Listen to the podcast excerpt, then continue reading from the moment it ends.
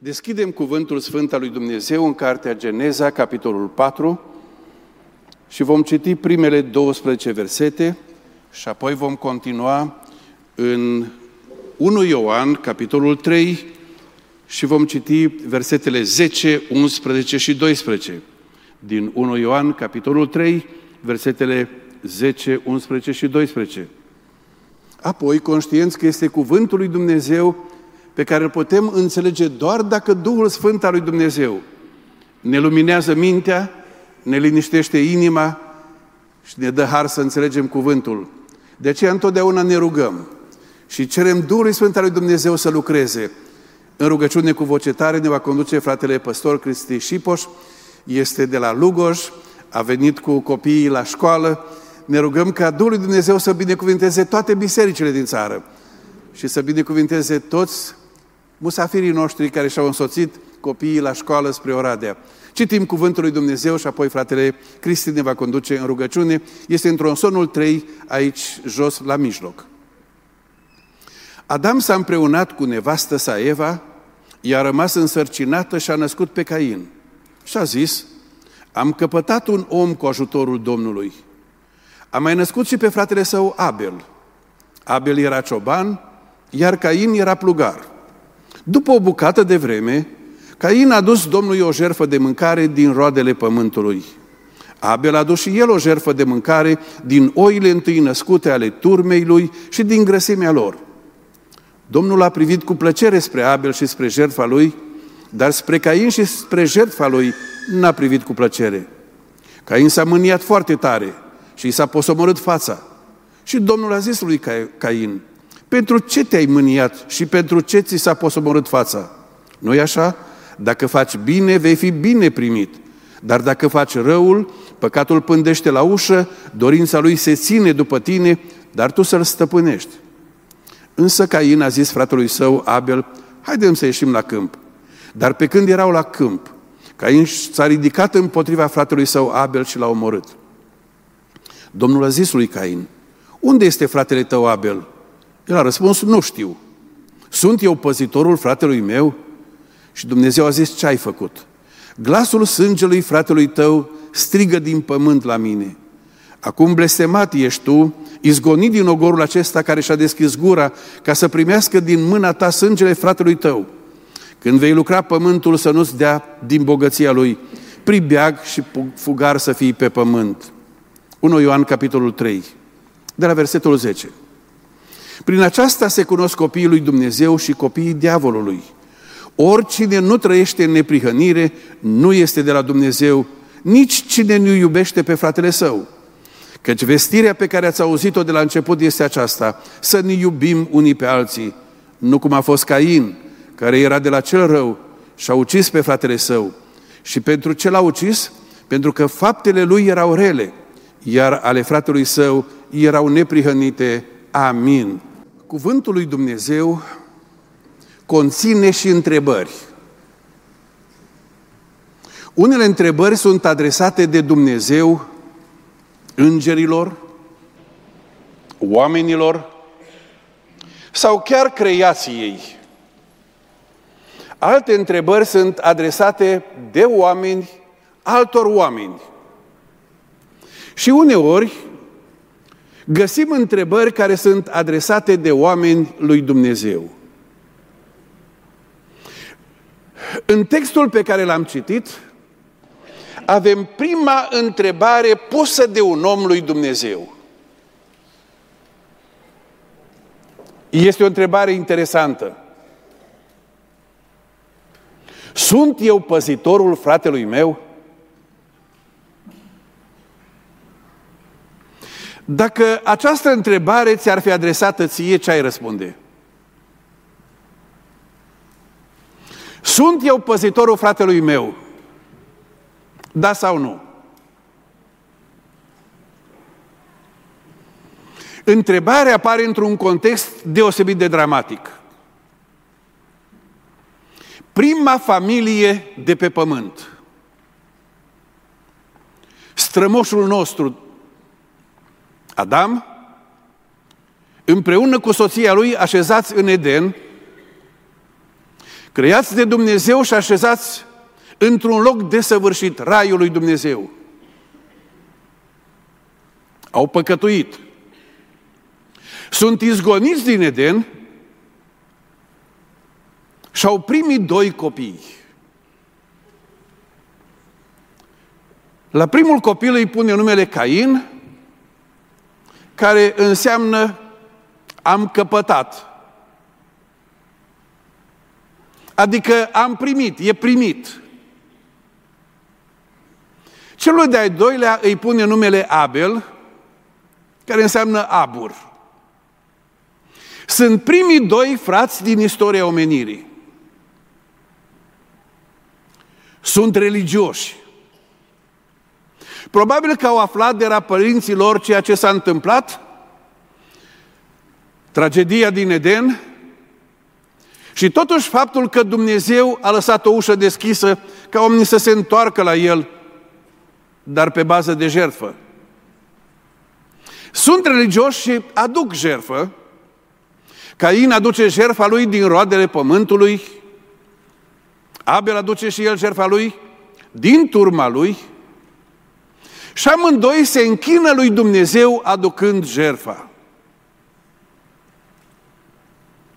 Dumnezeu se uită la jertfa lor, se uită la inima lor și primește jertfa lui Abel, dar o respinge pe a lui Cain. Nu-i primește jertfa. Reacția lui Cain la faptul că Dumnezeu i-a respins jertfa este neașteptată. A făcut o criză de nervi. S-a mâniat foarte tare. Cum își permite Dumnezeu să nu accepte ce-i dau eu?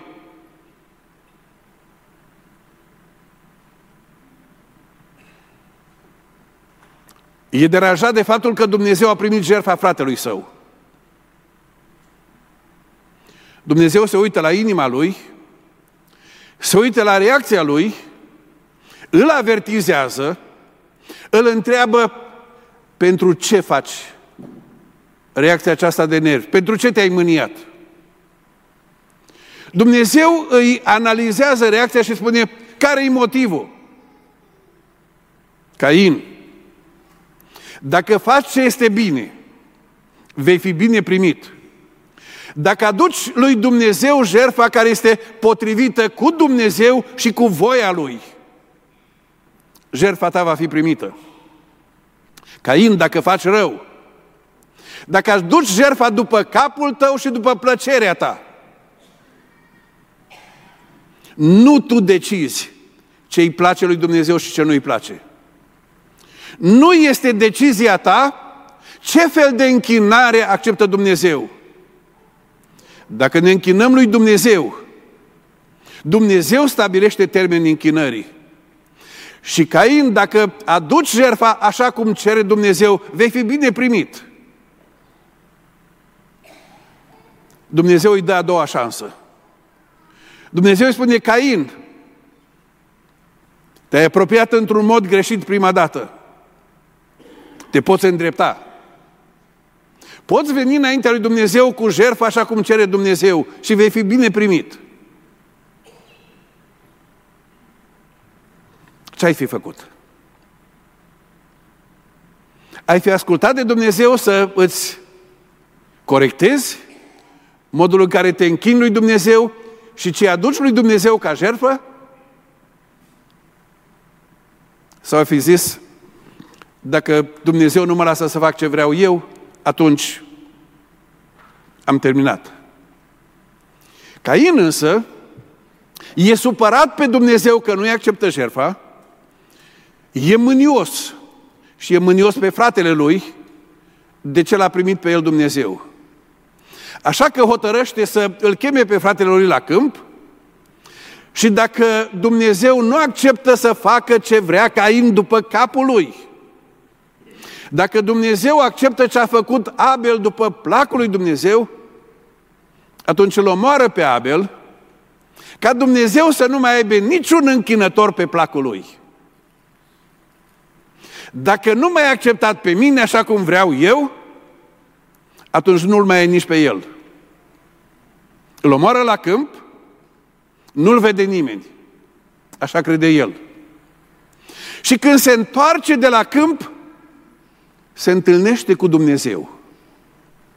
Îi iese Dumnezeu în cale. Și Dumnezeu îi adresează o întrebare. Cain, unde este fratele tău Abel? Întrebarea pe care o pune Dumnezeu nu este una ca să primească informații, pentru că Dumnezeu știe totul. Întrebarea este o ofertă pe care o face lui Cain în ceasul al 12-lea să-și recunoască păcatul. Unde este fratele tău? Și Cain răspunde, nu știu. E corect răspunsul lui Cain sau nu? Spune adevărul sau minte? Minte cu nerușinare.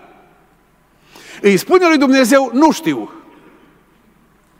Și pentru că atât a răspuns, oarecum nu îi asigură faptul că scapă din mâna lui Dumnezeu, îi pune lui Dumnezeu o întrebare. Sunt eu păzitorul fratelui meu? Adică de ce mă întreb pe mine? Nu e asta responsabilitatea mea să știu unde este el. Nu mă întreba pe mine, pentru că sunt eu păzitorul fratelui meu?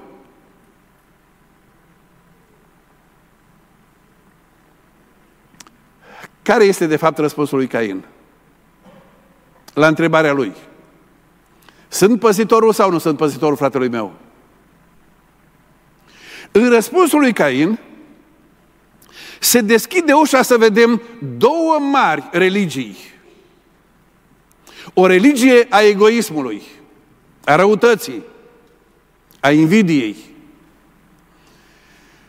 Și apoi mai târziu Biblia ne deschide ușa să vedem o altă formă de religie.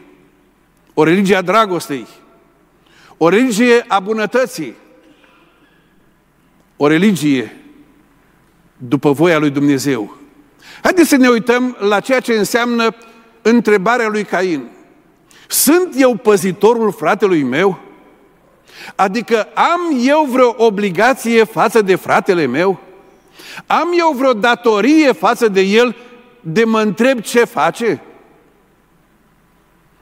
Când Dumnezeu a creat omul, l-a creat în contextul relațiilor și prima relație, când Adam a deschis ochii, Dumnezeu l-a făcut din țărâna pământului și a suflat în nări suflare de viață. Vă rog să-l imaginați pe Adam așezat la pământ, culcat pe spate și Dumnezeu îi suflă în nări suflare de viață și prinde viață și pentru prima dată îi se deschid ochii. Pe cine a văzut prima și prima dată? Cine era în fața lui? Domnul Dumnezeu. A fost creat într-o relație extraordinară cu Dumnezeu. Prima față pe care a văzut-o a fost fața lui Dumnezeu. Dumnezeu l-a creat pe Adam teocentric, îndreptat înspre Dumnezeu. Și din această relație cu Dumnezeu decurg toate celelalte. Toate celelalte relații sunt la locul lor dacă Dumnezeu este pe primul loc. Când a păcătuit, păcatele voastre, spune Isaia mai târziu, pun un zid de despărțire între voi și Dumnezeul vostru. Pe voi vă împiedică să-i vedeți fața. Și din pricina păcatului Dumnezeu nu vă poate asculta rugăciunea. Păcatul rupe relația cu Dumnezeu. Omul păcătos nu mai este teocentric, ci se reașează relațiile și omul devine egocentric. Omul devine preocupat de el și stabilește toate relațiile nu din perspectiva lui Dumnezeu, ci din perspectiva păcătoșenii lui, a egoismului lui. Din această perspectivă a omului egoist, Toate lucrurile sunt pentru mine. Nu eu am fost creat pentru Dumnezeu, ci toate lucrurile sunt pentru mine, pentru ambițiile mele, pentru dorințele mele, pentru planurile mele. Și Dumnezeu este acolo pentru mine, nu eu pentru Dumnezeu. Și oamenii se raportează la Dumnezeu și la tot ce a creat Dumnezeu ca și când tot universul s-ar învârti în jurul lor. Dacă ceva stă în calea dorințelor mele, dacă ceva stă în calea ambițiilor mele, religia egoistă te face să iei toate măsurile ca să îndepărtezi persoana sau lucrul care stă în față.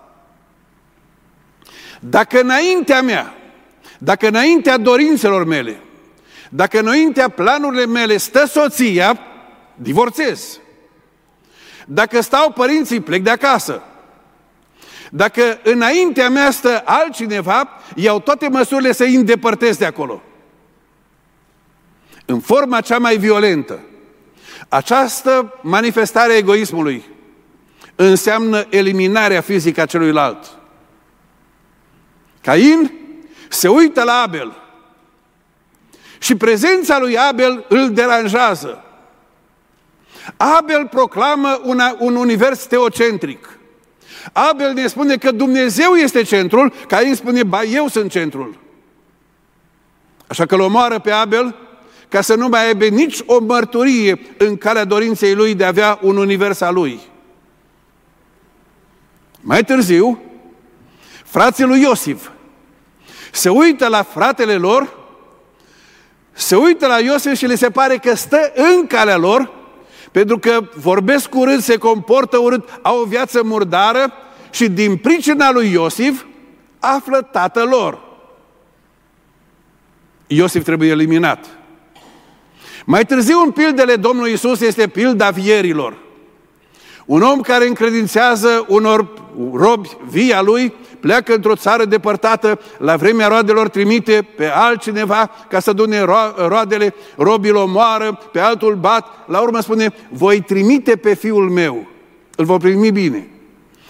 Și vierea aceea spune, iată că vine moștenitorul, să-l omorâm ca să punem noi mâna pe vie. Via este pentru noi, nu pentru stăpân. Tot ce stă în calea noastră. Sunt eu păzitorul fratelui meu? Dacă fratele meu stă împotriva mea, dacă fratele meu mă deranjează, dacă fratele meu mi-atrage atenția, dacă fratele meu mă corectează, trebuie să scap de el. Într-o formă mai blândă, religia egoistă are o altă formă. O găsim în Evanghelia după Matei, la capitolul 25. În Matei 25, Domnul Isus afirmă, când va veni Fiul omului în slava sa cu toți ființii îngeri, va ședea pe scaunul de domnie al slavei sale și toate neamurile sau toate popoarele pământului vor fi adunate înaintea lui. El îi va despărți pe unii de alții cum desparte păstorul oile de capre și va pune oile la dreapta, iar caprele la stânga lui. Atunci împăratul va zice celor de la dreapta lui, veniți binecuvântații tatălui, de moșteniți împărăția care v-a fost pregătită de la întemeierea lumii. Apoi, versetul 41 va zice celor de la stânga, duceți-vă de la mine blestemaților în focul cel veșnic, care a fost pregătit diavolului și îngerilor lui. Căci am fost flămând și nu mi-ați dat să mănânc. Mi-a fost sete și nu mi-ați dat de băut. Am fost răit și nu m-ați primit. Am fost gol și nu m-ați îmbrăcat. Am fost bolnav și în temniță și n-ați venit pe la mine. Atunci îi vor răspunde și ei și vor zice, Doamne, când te-am văzut noi flămând, sau fiind sete, sau străin, sau gol, sau bolnav, sau în temniță și nu ți-am slujit? Și el, drept răspuns, le va zice, adevărat vă spun că ori de câte ori, ce urmează? N-ați făcut acest lucru cui? Unor nebăgați în seamă. Unor neînsemnați.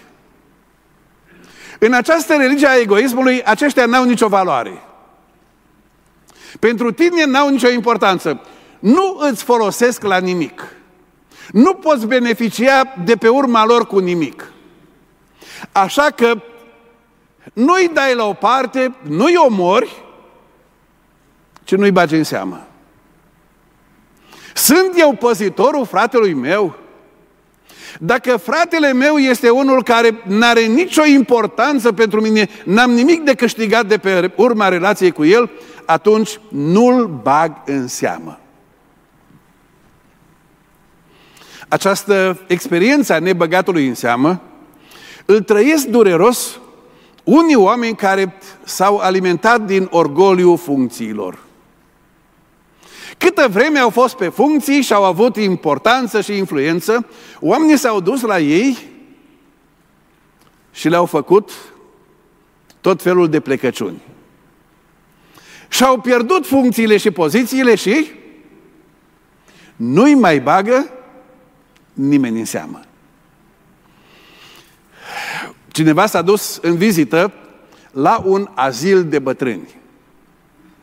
Și cineva din personalul azilului l-a condus prin diversele uh, clădiri ale azilului, la diverse camere și a spus cel care stă aici a fost director.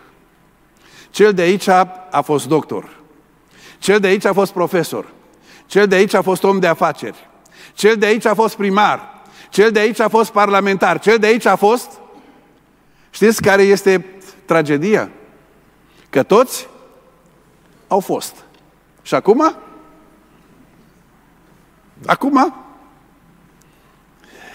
Cine mai pune vreo importanță? Cine mai dă ceva pe ei? Așa e că e dureros că odată ai fost mamă și te-ai sculat noaptea și ți-ai crescut copiii și ai îmbătrânit și când ai îmbătrânit, te duc la azil, așa -i? Cunoașteți oameni pe care copiii i-au aruncat la azil? Nu pentru că nu sănătoși copiii și n-au resurse. Dar nu mai ai nicio importanță, ne deranjezi. Stai acolo, stai la azil, că ești nebăgat în seamă. Pentru că până când ne-ai putut sluji, până când ai fost bun pentru noi, ai avut un loc la noi în casă. Când ar trebui noi să-ți dăm ceva, nu mai ai niciun loc.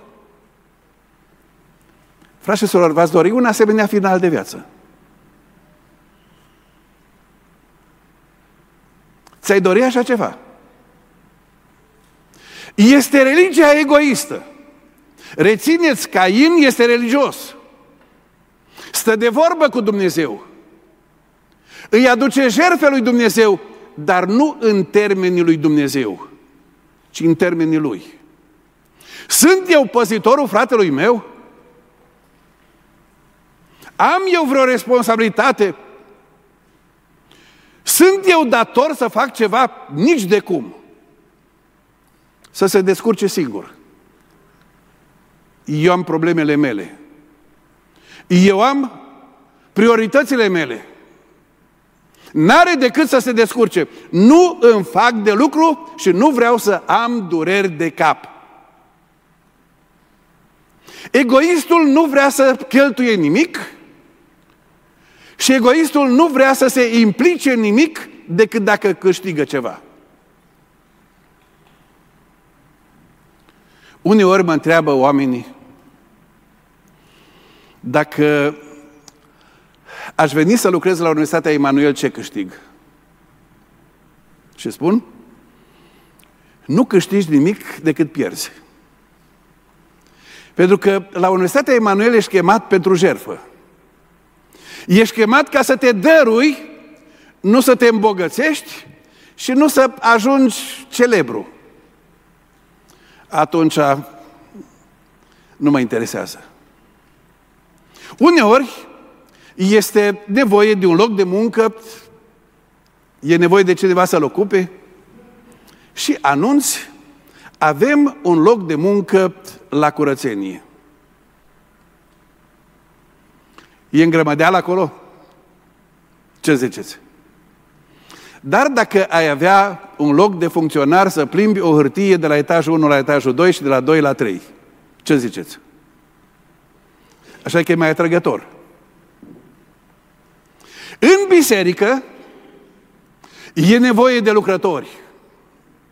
E nevoie de jertfă la cor, la orchestră, la corul de copii, e nevoie la exploratori, e nevoie la tineret, e nevoie pentru cei care sunt în necazuri, dar de ce să mă complic? De ce să îmi fac de lucru dacă n-am? Sunt eu păzitorul fratelui meu? Care e răspunsul tău? Mulțumesc, frate Nicu.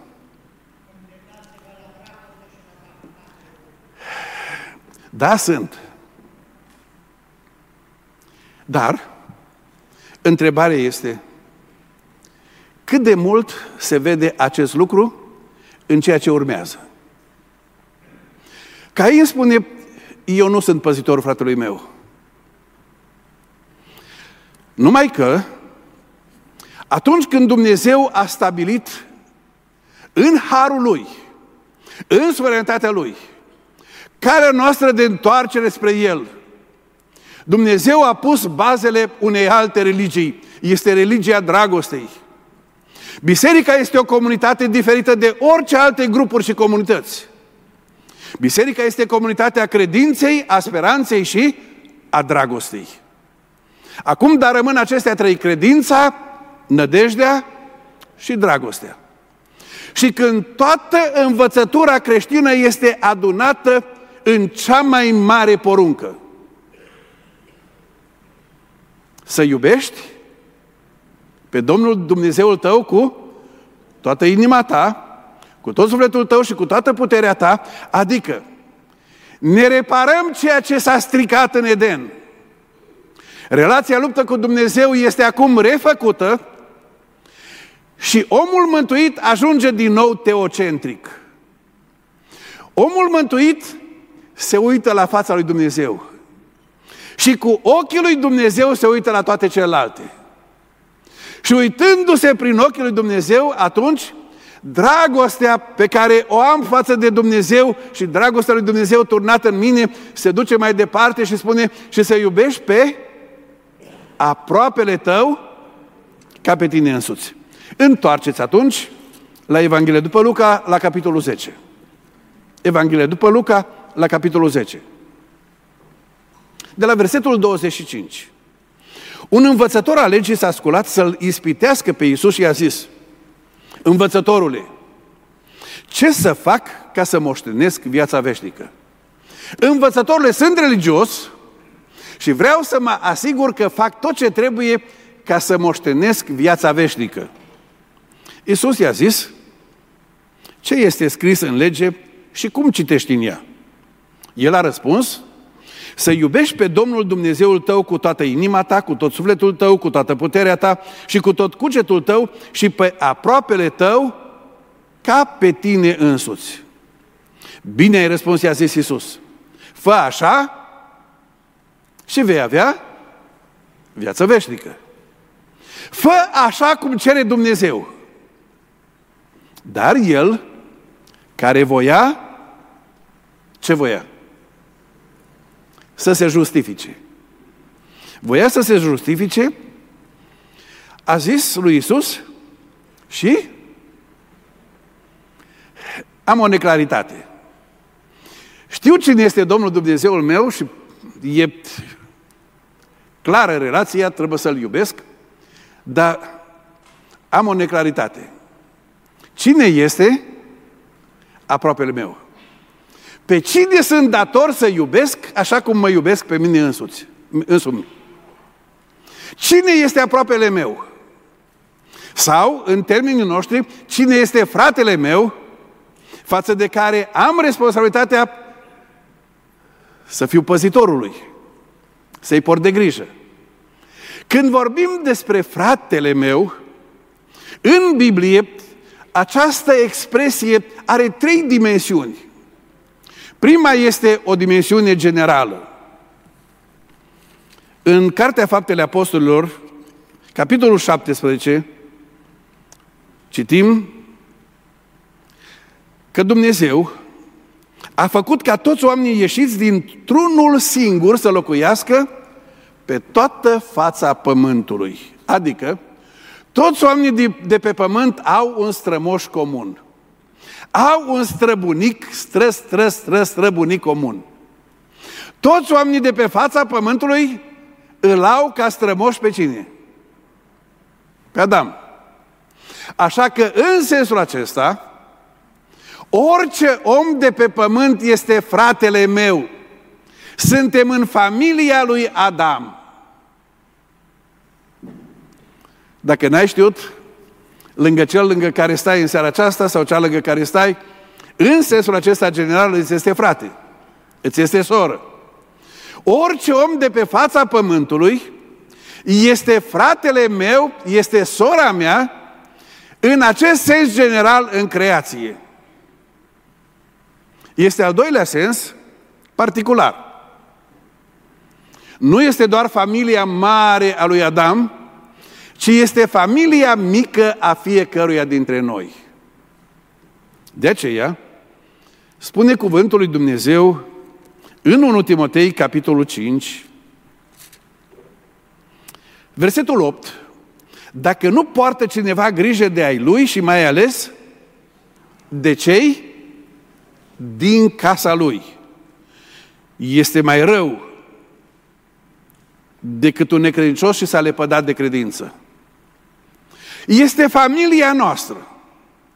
Fiecare dintre noi avem o familie biologică. Dumnezeu ne-a așezat în această familie biologică și acolo ai mamă, tată, acolo ai frați și surori. Și este responsabilitate. Și este apoi un sens spiritual. Sensul spiritual este dat de Domnul Isus atunci când vin mama și frații lui la el, el este undeva în mijlocul mulțimii și le vorbește și cineva se duce să îl tragă de mânică să-i spună mama ta și frații tăi sunt afară. Știți ce spune Domnul Isus? Mama mea și frații mei sunt cei care fac voia Tatălui meu, voia lui Dumnezeu. Este această familie spirituală. E familia Domnului Isus Hristos. E familia bisericii. Deci Dumnezeu ne-a așezat în familia mare umană, este familia mică biologică a fiecăruia dintre noi și este familia spirituală. Ai o familie spirituală? Ai o familie în care te-ai integrat și unde ai frați și surori? Sau ești unul fără familie spirituală? Cineva a zis, vagabond religios. Ești un vagabond religios și pe aici, și pe acolo, și pe nicăieri, și peste tot, și nicăieri. În această constelație de relații, religia dragostei mă învață că am responsabilități. Omul acesta din pilda Domnului Isus, un învățător al legii, îl întreabă și care este fratele meu? Adică față de cine am eu vreo obligație? Și Domnul Isus începe cu obligația față de un aproape al tău pe care nu-l cunoști. Un aproape al tău care e străin. Și vă rog să ascultați. Iisus a luat din nou cuvântul și a zis, un om se cobora din Ierusalim la Erihon, a căzut între niște tâlhari care l-au dezbrăcat și l-au jefuit de tot, l-au bătut zdravăn, au plecat și l-au lăsat aproape mort. Un călător pe un drum este singur, sunt tâlhari de drumul mare care îl văd că este victimă sigură, îl atacă, îl tâlhăresc, îi iau tot ce are și îl snopesc în bătaie și lasă leșinat la marginea drumului, e aproape mort.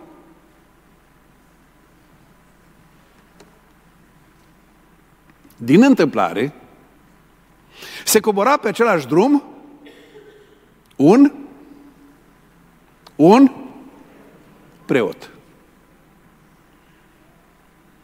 Și când l-a văzut pe omul acesta, ce a făcut? A făcut un ocol.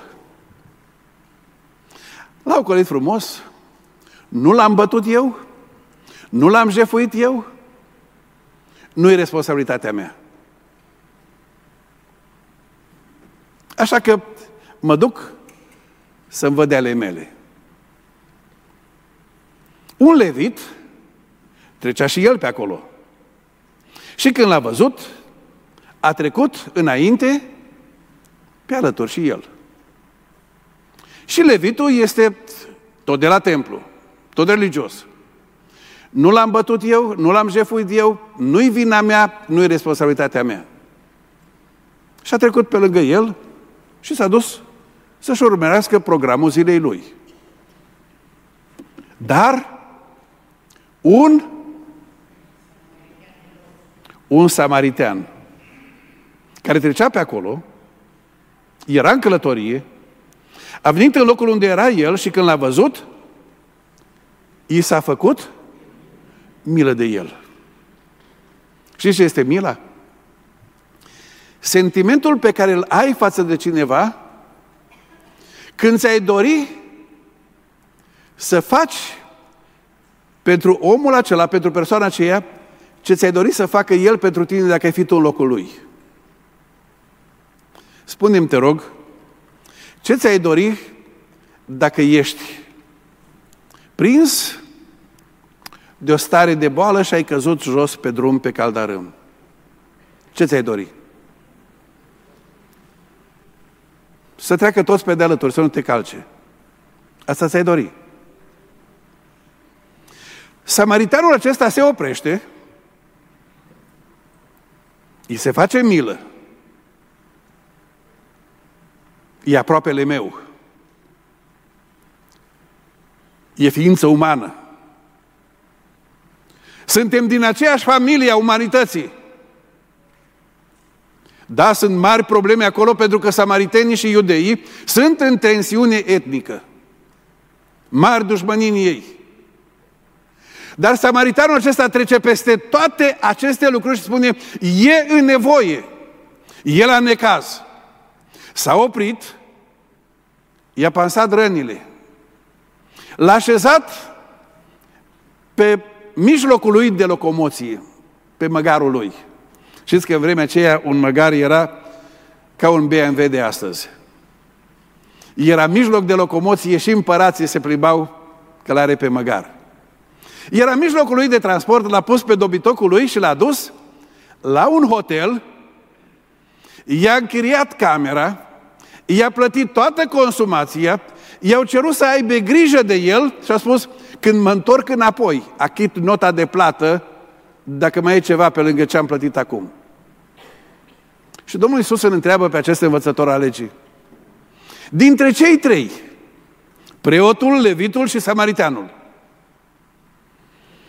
care dintre acestea trei ți se pare că a dat dovadă că este aproapele celui ce căzuse între, între tâlhari? Care? Cel ce și-a făcut milă cu el a răspuns învățătorul legii. Și Domnul a zis, du-te acasă și spune, am auzit o predică grozavă.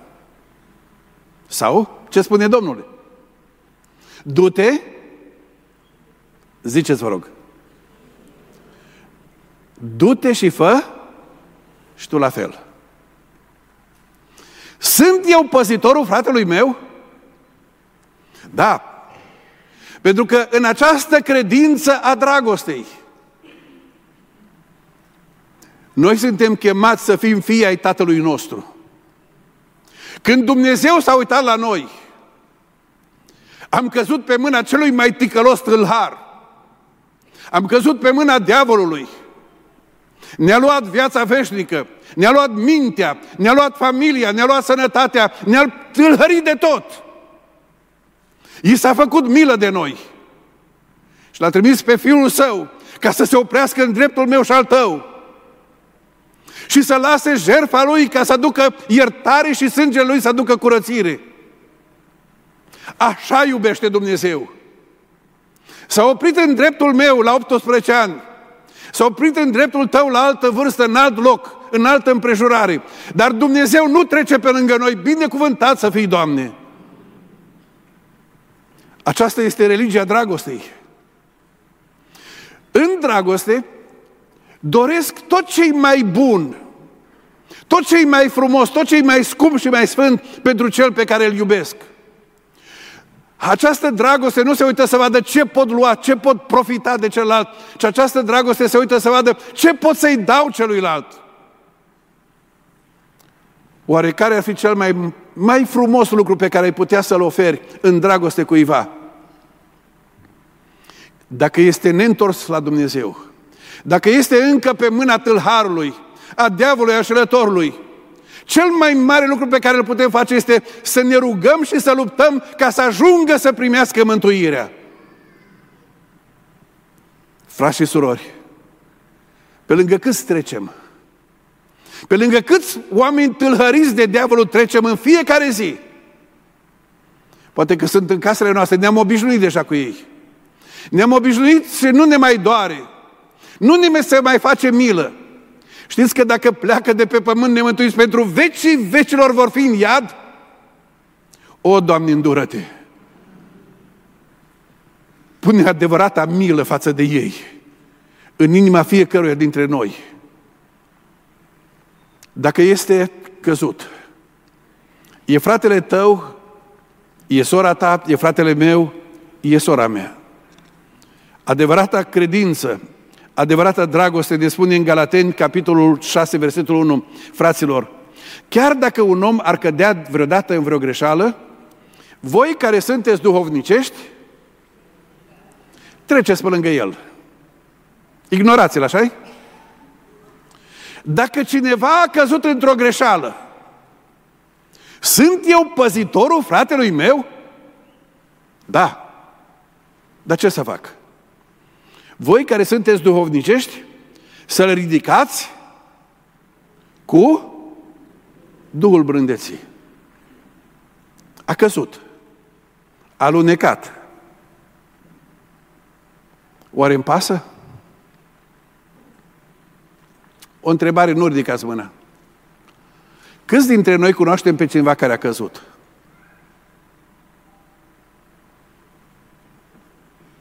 Am făcut ceva? Am făcut ceva ca să ridicăm? Am făcut ceva să-i recuperăm? Ne spune Iacov, cine întoarce un suflet de la rătăcirea lui. Iacov, capitolul 5, versetul 19. Fraților, dacă s-ar rătăci vreunul dintre voi de la adevăr și îl întoarce un altul, să știți că cine întoarce pe un păcătos de la rătăcirea căii lui, va mântui un suflet de la moarte și va acoperi o sumedenie de păcate. Sunt eu păzitorul fratelui meu? Dacă fratele meu a căzut, nu trec pe lângă el și spun, e problema lui, nu trec pe alături și spun, este problema mea, este responsabilitatea mea. Ca să mă rog și să lucrez și să zici, da, nu știu ce să fac. Nu știu dacă pot singur. În Evanghelia după Marcu, la capitolul 2, este un exemplu nemaipomenit de frumos. Este în Capernaum, Domnul Iisus este în casă și patru prieteni au un prieten al lor care e paralizat și este țintuit la pat. Știți ce au hotărât? Să ia patul în care zicea și fiecare prinde de un capăt a patului și se duc cu el până la casa unde e Domnul Iisus. Când ajung acolo, e atâta mulțime că nu pot intra și nimeni nu le face loc. Și ce au zis? Sunt niște oameni nepăsători, noi am făcut tot ce am putut, noi ne-am luptat, noi l-am adus până aici, dar așa sunt pocăiții ăștia. Nimeni nu ne face loc. Spus, nu-i nimic, nu putem intra pe ușă. Ne ducem pe acoperiș. S-au dus pe acoperiș și au spart acoperișul Imaginați-vă dacă ar fi cineva să spargă tavanul de aici și în timp ce predic eu să aducă un pat în fața fratelui Doro, fratelui Dan și a fratelui Sebi. Și să cadă molos și să fie zgomot, așa că ne-ar deranja. Pentru Domnul Isus, un suflet este mai scump decât toate acoperișurile de pe lume. Cineva s-a întrebat, a cui era casa de a îngădui Domnul Isus să-i strice casa? Cei mai mulți comentatori spun, este casa pe care a închiriat-o Domnul Iisus cât a fost în Capernaum, era casa lui. închiriată de el și a luat asupra lui toate cheltuielile. N-a făcut altuia necazuri. Dar au, acoper- au descoperit tavanul, l-au lăsat pe bolnavul acela să vină și când Domnul Iisus le-a văzut credința așa a zis, fiule, păcatele sunt iertate, ia-ți patul și tu de acasă. Dacă nu poți singur, mai ia patul lângă tine, formați un grup de rugăciune. În mod special, aduceți înaintea lui Dumnezeu pe cel căzut și spune, Doamne, în îndurarea Ta, dă-ne harul și puterea să-L aducem la Tine. Dacă este cu altfel de neputințe, dacă este cu nevoi de altă natură, Iacov zice, dacă vine cineva la voi și este flămând și tu îi spui, du-te acasă și mănâncă și te satură. Dar nu-i dai nimica. Tremură de fric și spui, du-te acasă și te încălzește. Îl ajută cu ceva? Dacă un frate sau o soră sunt goi și lipsiți de hrană de toate zile și unul dintre voi le zice, duceți-vă în pace, încălziți-vă și săturați-vă fără să le dea cele trebuincioase trupului, la ce? I-ar folosi. Tot așa și credința, dacă nu are fapte, este moartă. Dacă au alte nevoi. Acum aici e un aspect care trebuie puțin precizat. Sunt oameni care au dat de necaz și sunt cu nevoi reale. Fără să intru în detalii,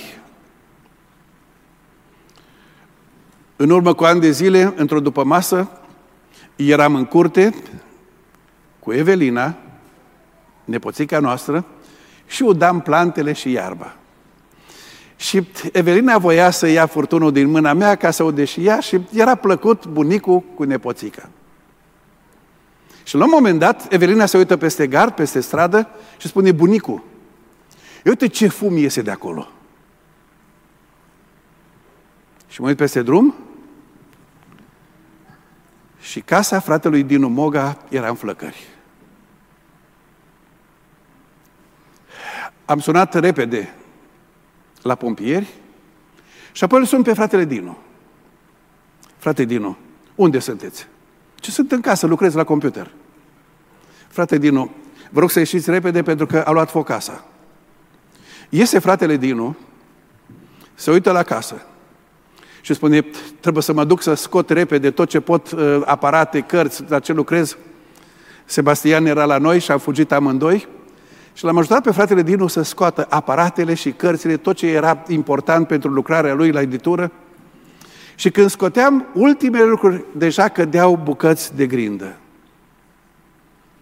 Am dat telefon la biserică, era corul bărbătesc la repetiție. În 10-15 minute, 40 de bărbați au fost acolo. Poate că unii sunteți aici, în sală. Știți ce a însemnat pentru fratele Dinu și sora Lidia să vadă că nu sunt lăsați singuri că atunci când a dat necazul. Sunt acolo lângă ei vecinii și vine biserica. Da, sunt nevoi reale, sunt încercări reale. Dar sunt oameni vicleni și șarlatani. Sunt oameni care vor să profite și să înșele. Atenție! Suntem datori să rezolvăm nevoile reale, nu să cădem în plasa șarlatanilor. Mereu, mereu, la terminarea serviciilor divine, fie dimineața, fie seara, mai vine câte cineva la unul dintre păstori sau la mine și îmi spune să îi dau 100 de lei sau să-i dau bani că n-am mâncat de trei zile. Și duhnește alcool și a țigară. Și îi spun, nu te supăra. Eu muncesc pentru a câștiga pâine pentru familia mea. Dumneata ți-ai bătut joc de banii pe care ai avut, i-ai băut și i-ai fumat. Ți-ai bătut joc de ei. Și acum vii să-mi cer mie să-ți dau banii de la familia mea ca să-ți bagi joc de ei. Nu te supăra. Dacă vrei să mănânci, atunci te aștept mâine dimineață la școală, îți dau de lucru și îți dăm de mâncare și te să plătim pentru ce ai lucrat.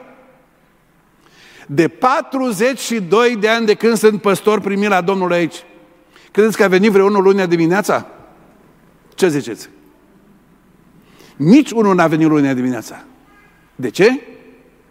Pentru că ai acești șarlatani care vin ca să te înșele. Nu față de aceștia am datorie, ci față de frații mei, de surorile mele, de cei care sunt în necaz. Dar, dragii mei, Iacov spune, cine știe să facă un bine și nu-l face, ce face? Săvârșește un păcat. Suntem Biserica Emanuel. Cu lui Dumnezeu a trecut vara și a venit toamna. Și acum urmează partea aplicativă a mesajului. E pentru mine, e pentru voi. Mai întâi, în care religie te-ai regăsit? Pe calea lui Cain sau pe calea samaritanului milostiv? În care grup te regăsești? Așa cu felul tău de a fi, cu modul tău de a te implica sau nu, unde te-ai regăsit? Pe calea lui Cain sau pe calea samaritanului milostiv? Dacă ești pe calea lui Cain, nu uita ce spune Ioan în capitolul 3, versetul 12, este de acel rău. Este de la diavolul. Este o religie drăcească. Este o religie care te înșală. Este o religie care să te, o, te, te costă scump. Oricine știe să facă un bine și nu-l face, să vârșește un păcat. De ce ea? Dacă ești pe calea aceasta, din toată inima spunem, Doamne, dă har de întoarcere, dă har de pocăință, dă har de ieșire din egoism, din nepăsare. Dacă ești pe calea samariteanului, sunt eu păzitorul fratelui meu? Da.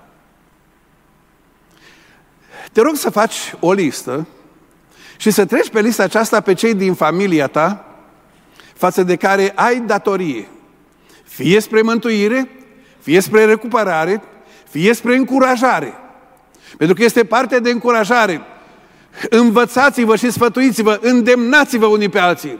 Să nu părăsim adunarea noastră cum au unii obicei, ci îndemnați-vă la dragoste și la fapte bune. Aici avem mult de lucrat. Din vremea pandemiei, pe plan global, sunt unii oameni care atunci când s-au închis bisericile pentru că așa a fost legea din vremea aceea, au zis, dar putem și fără să mai mergem la biserică. Păi dacă atunci s-a putut să stăm acasă și să ne uităm la internet, putem și acum. Și nu și-au mai revenit de atunci niciodată. Doamne, ai milă de ei. Alții s-au obișnuit în vremea în care ne-am adunat o dată pe săptămână. Că așa era posibil atunci, datorită distanțării, să ne adunăm o dată pe săptămână. Și au zis, o, a funcționat o dată pe săptămână, cu asta rămân de aici încolo până la venirea Domnului. Și nu-i mai pot scoate de acolo. S-au obișnuit și stau acasă în pijama și stau acasă și butonează și beau cafea sau ceai sau Pepsi Cola sau altceva și stau și nici că le pasă. Sunt eu păstorul fratelui meu? Trece-i pe listă pe cei pe care știi și dă-le câte un telefon. Și dă-le câte un telefon și spune-le cât de frumos au cântat copiii în seara asta.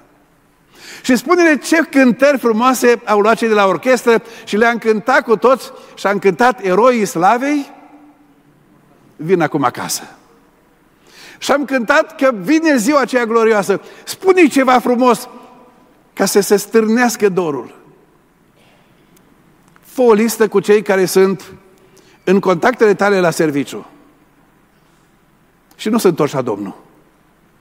Cere Domnului să-ți dea pricepere și să-ți dea putere și îndrăzneală ca să-ți pese de ei, de sufletul lor, de mântuirea lor și să găsești o modalitate frumoasă să-i chem să asculte cuvântul lui Dumnezeu. Dă-i o Biblie, dă-i o carte bună.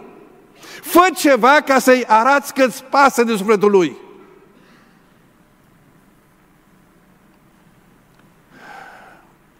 Oameni cu care te întâlnești întâmplător. Sau oameni care sunt în funcții. Fratele Dan ne-a adus mesajul dimineață din 1 Timotei 2, vă îndemn, dar fraților, înainte de toate, să faceți rugăciuni. Cere și mulțumiri pentru toți oamenii. Sunt mulți ne apropiem de 8 miliarde pe glob. Mulți oameni. Nu o să ajungi să mergi la toți. Nu o să ajungi, poate să te duci în India sau în Bangladesh sau în Irak sau în Iran sau în Turcia sau în Oltenia sau mai știu eu unde, în Dobrogea, dar ai putea pe undele rugăciunii să te duci să-i spui, Doamne, pe cei care sunt acolo și lucrează întărește-i, binecuvintează-i. Pe cei care sunt acolo și poartă poverile, Doamne, întărește-i în lucrare. Dar pe cei care sunt în preajma mea aici, Doamne, ajută-mă ca să fiu pentru ei sare și lumină. Ajută-mă să fiu canalul prin care le vorbești și prin care îi apropii de tine. Dacă este religia dragostei, dacă ne pasă, atunci nu vom trece nepăsători. Nu vom merge pe alături sau nu ne vom hrăni cu resentimente și cu dezamăgiri sau cu răutate, ci vom spune, Doamne, mulțumim că ușa Harului mai este deschisă. În toamna aceasta mântuiește mii de oameni în Oradea. Mântuiește oameni în România. Mântuiește, Doamne, prin copiii noștri, acolo unde se duc la școli sau în alte părți, făi câștigători de suflete. Sunt eu păzitorul fratelui meu? Ce o să răspunzi? Dacă poți spune nu, ești al lui Cain. Te duci pe drumul acela. Dacă spui, Doamne, în seara aceasta, aș vrea să pui în mine pasiune, să pui râvnă, să pui în, în mine dorință și pricepere și să-mi dai înțelepciune să știu cum să lucrez. Pentru că cine știe să facă un bine și nu-l face, săvârșește un păcat. Dar, ne spune Biblia că atunci când Andrei l-a întâlnit pe Domnul Isus, a fost atât de bucuros încât a căutat pe cineva să-i spună, noi l-am găsit pe Mesia. Știți pe cine a căutat primul? Pe fratele lui? Pe Petru. Și i-a spus, noi l-am găsit pe Mesia. Și l-a dus pe Petru la Domnul Isus. Asta era pasiunea lui Andrei, să-i aducă pe oameni la Domnul Isus. Pentru că cel înțelept câștigă suflete. Doamne, fă Biserica Emanuel să fie biserică de înțelepți. Pentru slava Ta și mântuirea multora. Amin.